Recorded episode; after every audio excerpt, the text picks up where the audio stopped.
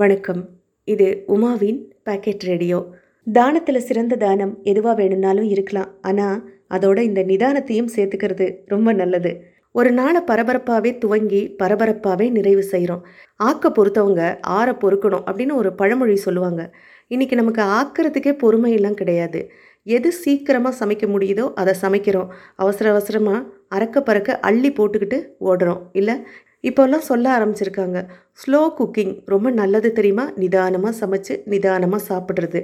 அப்படி தானே ஒரு காலத்தில் நாம் சாப்பிட்டுட்டு இருந்தோம். நம்ம நிதானமாக சமைச்சதுக்கு வேறு சில காரணங்களும் இருக்குது அதில் முக்கியமான ஒரு காரணம் பாத்திரம். அன்றைக்கி யூஸ் பண்ணின பாத்திரம் அந்த மாதிரி.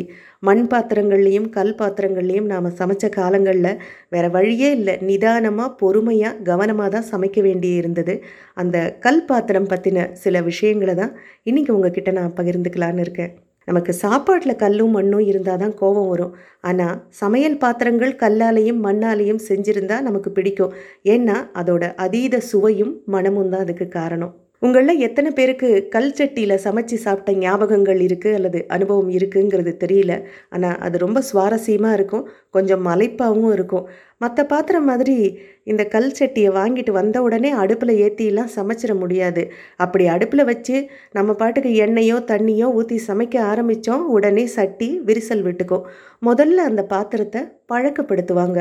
இந்த கல் சட்டியை எப்படி பழக்கப்படுத்துவாங்கன்னா ஒவ்வொரு நாளும் அடுப்படி வேலை முடிஞ்சதுக்கப்புறம் அல்லது அடுப்பு பற்ற வைக்கும்போது கொஞ்சம் சிறு தீயாக இருக்கும்போதே கல் சட்டியை அடுப்பில் வச்சு கொஞ்சமாக சூடேற்றுவாங்க ஒரு பொறுத்துக்கிற அளவு சூடு அப்படின்னும் போது அதை இறக்கி ஒரு ஓரமாக வச்சுருவாங்க. அது இயல்பாகவே தன்னால் ஆறி அது சூடு அடங்கட்டும் அப்படின்னு வச்சுருவாங்க. இப்படி ஒரு நாள் ரெண்டு நாள் இல்லை ஒரு வாரம் ரெண்டு வாரம் கூட இந்த மாதிரி செய்வாங்க. இன்னும் சில பேர் விளக்கெண்ணெயில் மஞ்சள்லாம் குழைச்சி உள்பக்கமாக பூசி வைப்பாங்க.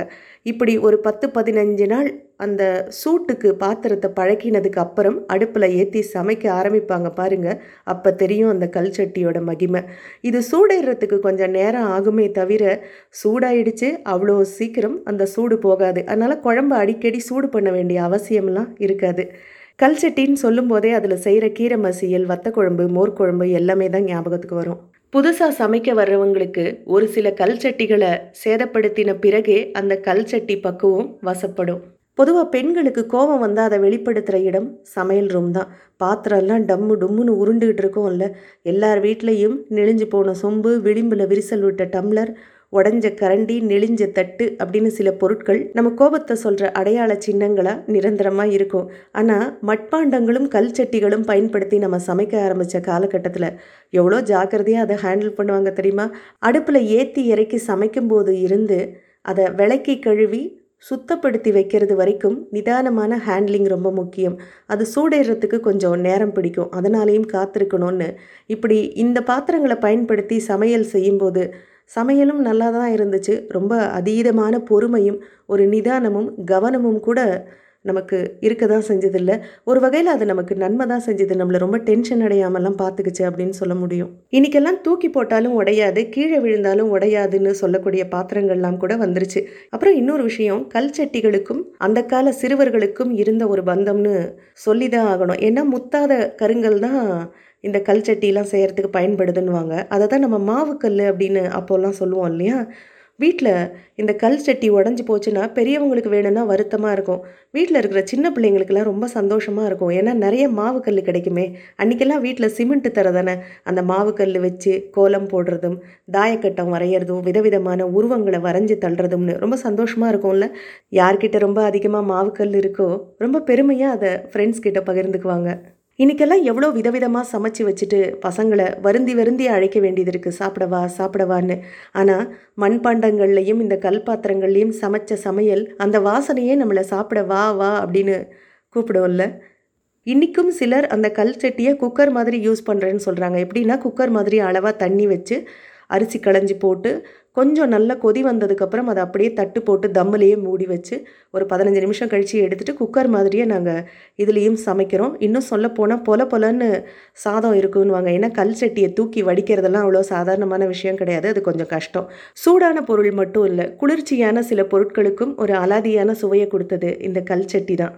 ஒரு காலத்தில் காலை சாப்பாடாக அநேகமாக பழைய சோறு தானே நம்ம சாப்பிட்டுட்டு இருந்தோம். நைட்டு மீந்து போன அந்த சோறை கல் சட்டியில் போட்டு தண்ணி ஊற்றி வச்சுட்டு அடுத்த நாள் சாப்பிட்டா அதுக்கு ஒரு தனி டேஸ்ட்டு இருக்க தான் செய்யும்.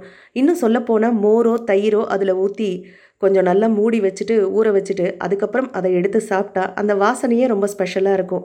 எனக்கு இப்போவும் ஞாபகம் இருக்குது எங்கள் பாட்டி வீட்டில் இந்த மாதிரி கல் சட்டியில் தயிர் ஊற்றி சோறெல்லாம் பிசைஞ்சு மூடி வச்சுருவாங்க. அதுக்கப்புறம் பேரம் பேத்திகளையெல்லாம் அரவட்டமாக உட்கார வச்சு ஒவ்வொருத்தருக்கும் ஒவ்வொரு கவளம் உருட்டி உருட்டி கொடுப்பாங்க. கட்டை விரலால் சாதத்தை குழி பண்ணி ஒரு கரண்டியில் அவங்க கொஞ்சம் கொஞ்சமாக அதில் குழம்பு விடுவாங்க. ருசித்து ரசித்து அதை நாங்கள் சாப்பிடுவோம். அதுக்கப்புறம் எத்தனையோ விதமான உணவுகள் சாப்பிட்டாலும் இன்னும் அந்த கல் சட்டியில் சாப்பிட்ட தயிர் சாதமும் பழைய குழம்பும் டேஸ்ட்டு மனசுக்குள்ளே அப்படியே தான் இருக்குது அதே போல் கல் சட்டியில் சேமித்து வைக்கிற ஊறுகாய்க்கும் ஒரு ஸ்பெஷலான டேஸ்ட்டு இருக்க தான் செய்யும். எப்போவுமே மெனக்கெடுற ஒரு வேலைக்கு மவுஸ் ரொம்ப ஜாஸ்தியாக தானே இருக்கும். அந்த மாதிரி தான் இந்த கல் சட்டி சமையல். இதெல்லாம் கேட்குறதுக்கு நல்லா இருக்குது ஆனால் இந்த காலகட்டத்துக்கு இந்த கல் சட்டிலாம் வாங்கி பொறுமையாக சமைக்க முடியுமான்னு கேட்டால் வித்தியாசமான டேஸ்ட் வேணும்.